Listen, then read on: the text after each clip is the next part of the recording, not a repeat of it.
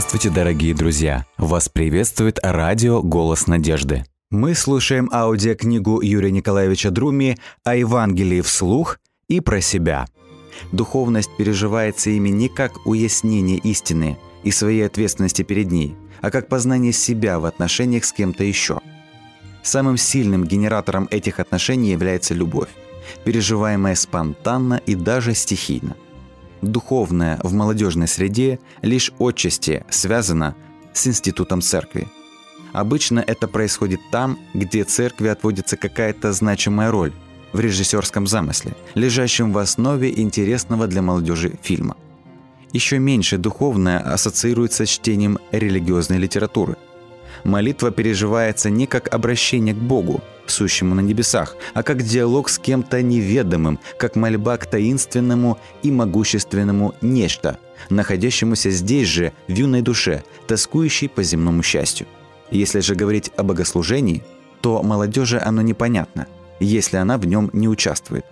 Непонятно ей и проповедь, если ее нужно прослушать, а не с волнением пережить, как правдивый рассказ о чьей-то судьбе.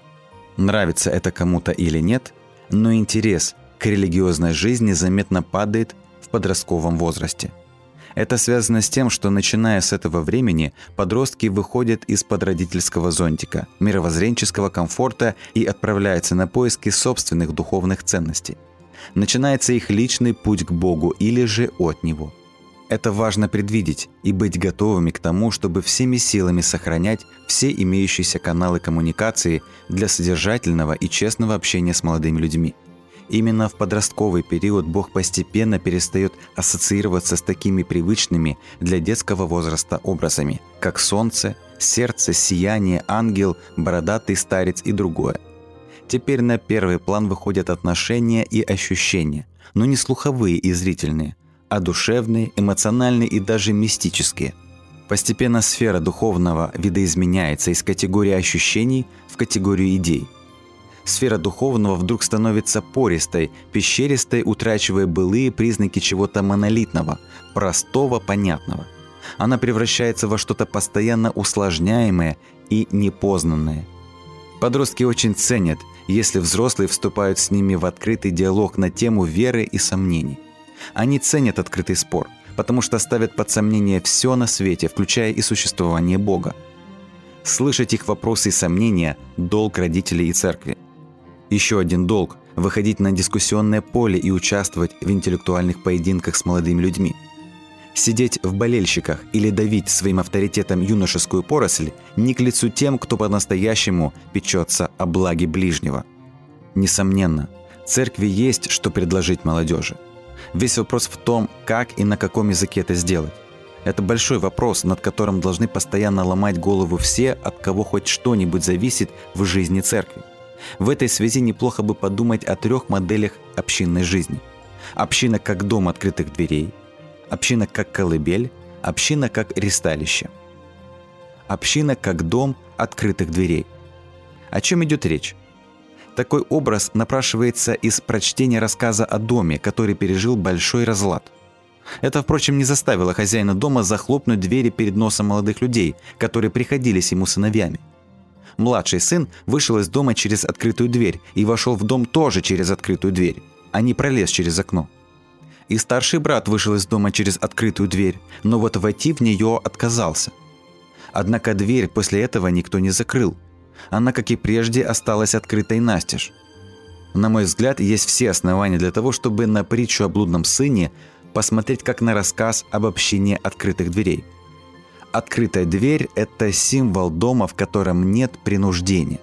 В такой дом входят, из него выходят люди, чья репутация оставляет желать лучшего. «На старости две радости», – говорили когда-то. Один сын вор, второй пьяница. Несмотря на такую «радость» в кавычках, в таком доме уважается свобода. Никто в нем никого в ошейнике и на поводке не держит. Главный авторитет в доме – это отец – Своим детям он говорит простые, но непровержимые вещи. «Я живу для вас, и все мое ваше». Лучше жить вместе, нежели порознь. Отец имеет репутацию человека, не отрекающегося от своих детей из-за их дурных поступков. Он живет иными принципами, нежели те, что диктуются сложившейся культурой деревни и общины. Сила отца не в увесистом кулаке и зычном голосе, а в сострадательном сердце. Инструмент воспитания – личный пример и голос, которым он зовет и приглашает, а не бронит и угрожает. Смотря на молодых людей, отец видит в них свою, а не чужую плоть и кровь. «Сын мой», — говорит он послушному ребенку, «сын мой», — говорит он и непослушному ребенку.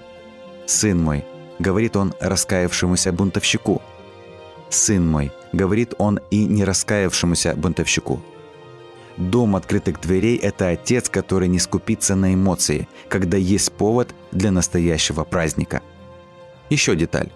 Дверь в доме открыта не только для его детей, но и для него самого. Дело в том, что своего заблудшего сына отец встречает не в доме, а в поле. И когда он был еще далеко, увидел его отец его и сжалился, и, побежав, пал ему на шею и целовал его. Здесь стоит задуматься вот о чем – между домом, где был отец, и линией горизонта, на которой показался сын Босяк, лежала деревня.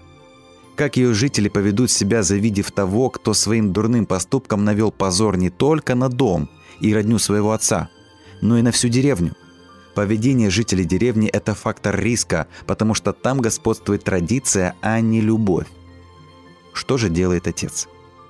Он не только выходит за ограду собственного дома, но и пробивается сквозь традиции общины и общества, чтобы заключить своего обанкротившегося сына в объятия прощения. После такого жеста община уже не смеет мстить, потому что считается с именем и авторитетом отца. Пожалуй, это одна из основных характеристик церкви открытых дверей. Выйти из собственной ограды, пробиться сквозь толще всего людского и заключить в объятия грешника – Многие начинают путь к церкви, да немногие доходят. Вина тому деревня. Свои двери перед носом молодого грешника церковь захлопывает руками жителей деревни. Название деревни – старина, каждая из ее улиц – традиция. Именно ее жители не перестают с негодованием спрашивать, зачем заключать грешника в объятия, устраивая с ними застолья? К чести отца из притчи Иисуса, он не смолодушничал перед властью традиции – упредил ее гнев и спас от него своего сына. Это был поступок человека, который построил дом открытых дверей. Он сам вышел через эти двери и ввел через них своего заблудшего сына. После рассказанной Иисусом притчи в воздухе повис вопрос. Войдет ли старший сын в открытую и для него отцом дверь, чтобы разделить всеобщую радость по поводу возвращения его младшего брата – Применительно же к теме общины открытых дверей напрашивается иная развязка в притче Иисуса. Положим, спустя один-два года пребывания в дальней стране, младший сын скатился до такой степени отчаяния, что не нашел в себе никаких сил для того, чтобы подняться из лужи и вернуться к отцу. Он по-прежнему в свинопасах. Сломленный духом и волей, он медленно доплывает, не имея никаких надежд на что-то лучшее. Спрашивается – пойдет ли отец в дальнюю страну, на поиски своего несчастного отпрыска. Если он решится на этот мужественный шаг, ему придется пересечь не только границу, прочерченную между домом и деревней общиной, но и границу, воздвигнутую между святой землей и языческой. Пойдет ли он на такое? Дойдет ли он до края света в поисках своего ребенка? Открытая дверь – это символ долгой и тернистой дороги, по которой идет церковь в поисках своих юных и своенравных чад.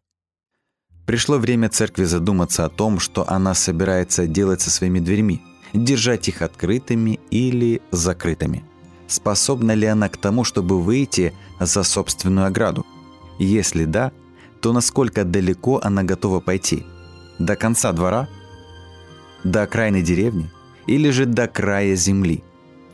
От ответа на эти вопросы зависит то, будет ли у церкви будущее. Колыбель. Первая картинка, возникающая в воображении при чтении этого слова, это мать и дитя. Именно об этом и хотелось бы сказать. Слишком много в Священном Писании сцен детства и материнства. Образов женщины и матери, образов детей и матерей, чтобы считать их случайными – Напротив, и в том, что их так много, и в том, что они такие естественные и непосредственные, должен быть определенный смысл. В чем же этот смысл? Начнем с лаконичной передачи некоторых картин детства и материнства в Священном Писании. Посмотрите на действия матери Моисея и его старшей сестры, которые спасают младенца будущего основателя еврейской религии, пойдя на неслыханный поступок. Они положили трехмесячного ребенка в осмоленную корзинку и пустили ее по Нилу в надежде, что кто-то сжалится над мальчиком, и его минует судьба тех, на кого была объявлена охота. Вспомните женщину по имени Анна, которая дала трудное обещание Богу, но с честью исполнила его. Родив долгожданного Самуила, она посвятила его Богу, по чьей воле, собственно, и произошло чудо его рождения – Подумайте о безымянной женщине с нелестной репутацией блудницы, которая, однако, сохранила в себе живое чувство материнства и спасла жизнь своему крохе сыну, когда, казалось, коварство ее коллеги должно было закончиться трагедией. Не пропустите сравнение тела, очистившегося от проказа начальника генштаба сирийской армии, с телом малого ребенка. Далее откройте 130-й псалом книги «Псалтырь» и прочтите о древнем поэте, который для иллюстрации упования человека и нации на Бога не нашел лучшего образа, чем образ спящего младенца. Взглянув на волю насытившегося молоком матери младенца, поэт записал «Вот так же спокойно и безмятежно может чувствовать себя человек, всецело доверивший свою судьбу Богу». Похожий образ рисует сам Бог – когда через пророка и поэта по имени Исаия говорит «Забудет ли женщина грудное дитя свое, чтобы не пожалеть сына чрева своего? Но если бы и она забыла, то я не забуду тебя». Иисус подхватывает эту тему, когда вплетает тематику матери и дитя в узор того божественного образа, который он пришел открыть людям. Совершенно недвусмысленно это проявилось в самом факте его рождения, факте его детства среди таких же, как и он, детей – Кроме того, уже став раввином, Иисус без колебаний отдернул своих учеников, когда они воспрепятствовали матерям приносить к Нему своих детей, чтобы Он прикоснулся к ним. «Пустите детей приходить ко Мне», – сказал Иисус, – «и не препятствуйте им, ибо таковых есть Царствие Божие». После этого Иисус обнял детей, возложил на них руки и благословил их. А с учениками ему пришлось нянчиться и дальше, пока они сами не стали няньками – Именно так. Из детей Иисус сделал своих учеников няньками. Это слышится в наставлении Иисуса, данном апостолу Петру в известном диалоге с ним. «Любишь ли ты меня?» Это же слышится и в отношениях апостола Павла с новообращенными в городе Фессалоники. Как апостолы Христовы, пишет Павел, мы могли рассчитывать на свой авторитет, но не воспользовались этим. Мы были кротки с вами и заботились о вас, как кормилица о детях своих. Нужно быть слепым, чтобы не понять, в мире Библии материнство и детство – суть атрибуты божественного присутствия и благословения. Они же должны получить более осязаемые контуры в жизни церкви как богочеловеческого тела в ее миссии и служении. Это должно стать непременной целью в жизни каждой местной общины – выйти на такой уровень служения, чтобы ее образ в глазах общественности города или другого населенного пункта непременно ассоциировался с отзывчивым отношением к женщинам, матерям и детям. Формы такой отзывчивости могут быть самыми разными. Молитва, готовность выслушать женщину-мать и дать ей возможность эмоционально разгрузиться, пусть даже по телефону помощь информации, просто человеческое общение и обсуждение вопросов ухода за ребенком и его воспитания. Сюда же можно отнести и создание клубов для матерей-одиночек, для матерей детей дошкольного возраста, для матерей детей начальных классов, проведение с ними совместных мероприятий, которые бы располагали к общению и укрепляли социальные узы. Нельзя забыть и о тех, кто допустил ошибку и думает исправить ее, сделав аборт – а если хоть какая-то хорошая новость для тех детей, которые рождаются вне брака? Информация о том, что церковь имеет добрую волю и готова помогать и таким людям, должна доноситься до своих адресатов. Периодически обновляться в местных СМИ. Следует планировать соответствующие встречи, куда можно было бы приглашать признанных, сертифицированных специалистов, которые в качестве добровольческой помощи согласны были бы осветить вопросы более специфического характера, где нужны специальные знания и квалификация. Пока церковь не сделает этого, ее язык будет оставаться непонятным для окружающих людей. Да и смысл ее нахождения в городе или другом населенном пункте через какое-то время перестанет быть понятным и ей самой. В основах социального учения есть прекрасный раздел, посвященный церкви и семье. Спрашивается, где еще можно узнать об этом? В каких СМИ церковь объявляет о том, что она регулярно проводит различные мероприятия, семинары и курсы, на которых все желающие учатся тому, как следует укреплять семейные отношения, мирно разрешать возникающие конфликты, распределять домашние обязанности, лучше понимать себя и своего супруга, воспитывать детей, помогать неимущим и нуждающимся, жить по принципам здорового образа жизни, готовить вкусную и здоровую пищу и так далее. Где можно прочесть объявление о том, что церковь оказывает поддержку матерям-одиночкам, а также одиноким женщинам? И если это только декларируется, но никак или почти никак не переходит в практическую плоскость, то тогда нужно заново перечитать Евангелие и увидеть, как к таким вещам относился Иисус. «Пустите детей приходить ко мне, и не препятствуйте им». Можно ли исполнить эту заповедь Иисуса, мало что делает для молодых мам и их детей, не протягивая руки для того, чтобы благословить ребенка и помочь его матери? Церковь, как тело Христово, должна быть колыбелью для самых младших из малых сих, о которых неоднократно говорил Иисус – Церкви должно быть в тягости, если ей навязывают старость и веткость как синонимы истины и святости. Церковь не вправе мириться со своим фактическим отсутствием в социальном пространстве общества. Образ церкви как колыбели должен напоминать ей о ее возрасте как молодом теле Христа, который участвует в спасении и детей, и их матерей, причем с такой же ревностью, как и спасении всех остальных – Видимым символом этого могли бы стать качели, песочница и детская горка, расположенные в непосредственной близи к церкви и на принадлежащей ей территории. Церковь и ресталище.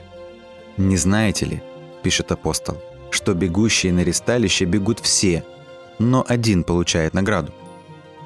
Так бегите, чтобы получить. Что такое ресталище и при чем здесь церковь? Русское слово «ресталище» образовано от слова «рестати», что означает «скакать», «бежать». В основе же слова «ристати» лежит утраченное слово «ристь», означающее «быстрый». Перечисленные слова и передаваемые ими смыслы помогают понять тот выбор, который сделали переводчики синодальной Библии для передачи значения греческого слова «стадион», которое употребляет здесь апостол Павел. Стадион – это беговая дорожка, которая в древности представляла собой вытянутый параллелограмм – длиной около 182 метров и шириной 27 метров. Как подчеркивают исследователи, в основе отрывка апостола Павла лежит образ истмийских игр, которые раз в два года проводились в роще близ города Каринф. Программа игр включала музыкальные, флейтисты и кефареды, гимнастические, бег, борьба, кулачный бой и конные, колесницы и скачки на лошадях, состязания. Участники состязаний делились на три возрастные группы – мальчики, юноши и взрослые. Победители получали венки, сделанные из сельдерея или веточек сосны, в которые вплеталась пальмовая ветвь. Истмийские игры прекратились с победой христианства. Конечно, говорить о том, что ссылаясь на хорошо известные коринфянам истмийские игры, апостол Павел каким-то образом поощрял христиан к участию в них, было бы явным искажением смысла его слов – с другой стороны, нельзя не обратить внимание на то, что апостол и словом не обмолвился против возможного участия христиан в этих состязаниях. Более того, апостол использует истмийские игры в качестве положительного, а не отрицательного образа, ссылаясь на них как на пример спортивного подвижничества. Пример вполне понятный для христиан Коринфа, по-своему поучительный для них и самого апостола. В основах социального учения церковь говорит о том, что она поддерживает любые начинания, как государства, так и частных лиц и организаций, направленные на развитие физической культуры, вовлечение как можно большего числа наших соотечественников в активные занятия физкультурой и спортом где можно прочесть объявление о том, что при местной христианской общине города Н открывается спортивный клуб «Ристалище» в кавычках, куда приглашаются юноши и девушки для занятий легкой атлетикой, теннисом, футболом, волейболом, гимнастикой и так далее. Участвует ли молодежь общины города Н хоть в каких-то районных или городских соревнованиях? Находится ли это направление работы с молодежью в поле зрения ее руководителей? По итогам проведенного в 2012 году исследования был сделан вывод, что проповедь Евангелия молодым юношам может быть эффективной, если ее интегрировать в спортивные мероприятия, кружки, секции и тому подобное. Это можно было бы сделать через создание в рамках молодежного отдела сектора оздоровительной физкультуры и спорта с четкими задачами, направленными на организацию и проведение спортивных мероприятий – церковной культуре наблюдаются некоторые неоправданные, на мой взгляд, подмены. В частности, немало было сделано для того, чтобы во имя смирения создать в общинах антисостязательную среду. Антисостязательность, как непременный атрибут духовности, стала брендом наших общин. Отсюда равнодушие и безинициативность. Может ли такая среда быть привлекательной и благотворной для юношества? Едва ли – в своей чистой форме антисостязательная среда представляет собой не что иное, как средневековое монашество, которое в своей сути отрицает юность как рассадник страстей и пороков. Конкурсы, проводимые в различных христианских общинах, как правило, носят интеллектуально-познавательный характер, может быть еще эстетический, чем привлекают себе больше внимания девушек, нежели парней – за редким исключением, ребята не находят такое положение вещей понятным и привлекательным для себя и поэтому поворачиваются лицом к другим формам досуга. Нет сомнений, что эти вещи следует регулировать и не допустить возведения тела в культ. Однако то, что наблюдается сегодня, это явно затянувшийся и опасный крен – навязывание молодежи таких форм духовности, которые не принимают во внимание особенностей растущего тела подростка, контрпродуктивно в первую очередь для самой же духовности. До появления новых христианских школ, чего придется ждать еще очень долго, выправить данный крен могут и должны местные общины, в частности их пасторы и молодежные руководители – Практику проведения молодежных лагерных собраний следует участить, разнообразить, значительно увеличить в эти лагеря инвестиции, всячески их рекламировать и поддерживать. Инвестиции в молодежь обязательно окупятся и непременно обернутся спасением того дела, ради которого существует церковь. Вот что говорит об одном таком лагере молодой человек, который за свою юность успел разочароваться в окружающих людях в себе, в Библии и Боге. Через месяц-полтора я попал в молодежный лагерь. И там я в основном благодаря духовному наставнику лагеря, а также благодаря общей атмосфере лагеря, я понял, что хотел сказать мне Господь. Я пришел к Богу, чтобы Он решил какие-то мои проблемы. Но Бог этого делать не будет. Не для этого Он так долго меня ждал. Бог хочет строить со мной отношения. И после этого осознания начался мой новый путь становления как христианина, который продолжается и сегодня. Вместо заключения. Неизгладимое впечатление на меня произвела картина венецианского художника второй половины XIV века Лоренцо Лотто «Принесение во храм». Последняя работа большого мастера, картина трагична и безысходна. Принесенного Марией младенца Иисуса в храм первосвященник, пожилой старец с длинной бородой в митре римского архиерея встречает с отталкивающим жестом обеих рук, словно говоря «Только не это. Спасибо, не надо». Вокруг стоят разные люди. Одни из них смотрят на младенца с таким же отчуждением, как и священник. Другие спорят, иным вообще все равно. Но кто точно неравнодушен к происходящему, так это пожилая женщина, вероятно, вдова Анна. На ее лице прочитывается горькое недоумение, умоляющий и вопрошающий взгляд. Ладони старицы запечатлены в открытом, но беспомощном жесте. Сердечное сокрушение женщины объясняется одновременно и состраданием к Иисусу, которого духовная геронтократия встретила с таким холодом, и нескрываемым негодованием к священноначалию, которое отталкивает новость с первых дней ее появления.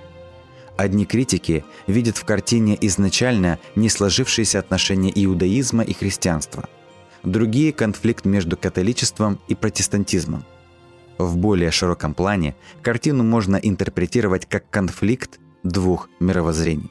С одной стороны, духосносное и открытое мировоззрение, олицетворяемое Иисусом и воплощенное в нем, первая человеческая улыбка Бога, обратившего свое лицо к людям и человеку. С другой стороны, заскорузлое и отжившее мировоззрение, олицетворяемое седовласым архиереем. Его сдвинутые брови, категоричный жест «нет, только не это» выдают в нем человека системы, не поддающейся реформированию. Каждый своим словом, каждым богослужением, каждой проповедью, каждым решением и поступком церковь формирует в себе то или иное мировоззрение. Судя по наблюдаемому, уже не один год оттоку молодежи из церкви, который не восполняется притоком новых молодых людей, в серьезной корректировке нуждается взгляд церкви на детей и молодежь.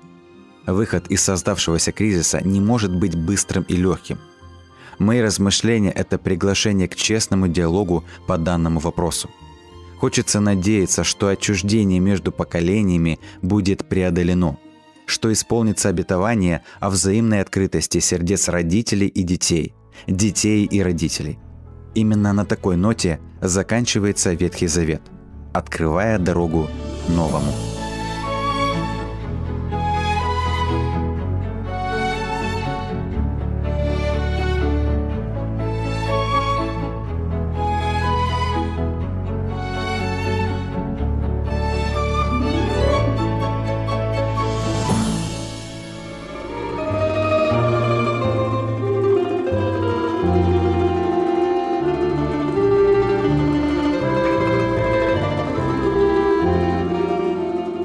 Дорогие друзья, вы можете оставить свои сообщения через WhatsApp и Viber по номеру плюс 7 915 688 7601 или позвонить нам на бесплатную линию, которая работает на территории Российской Федерации.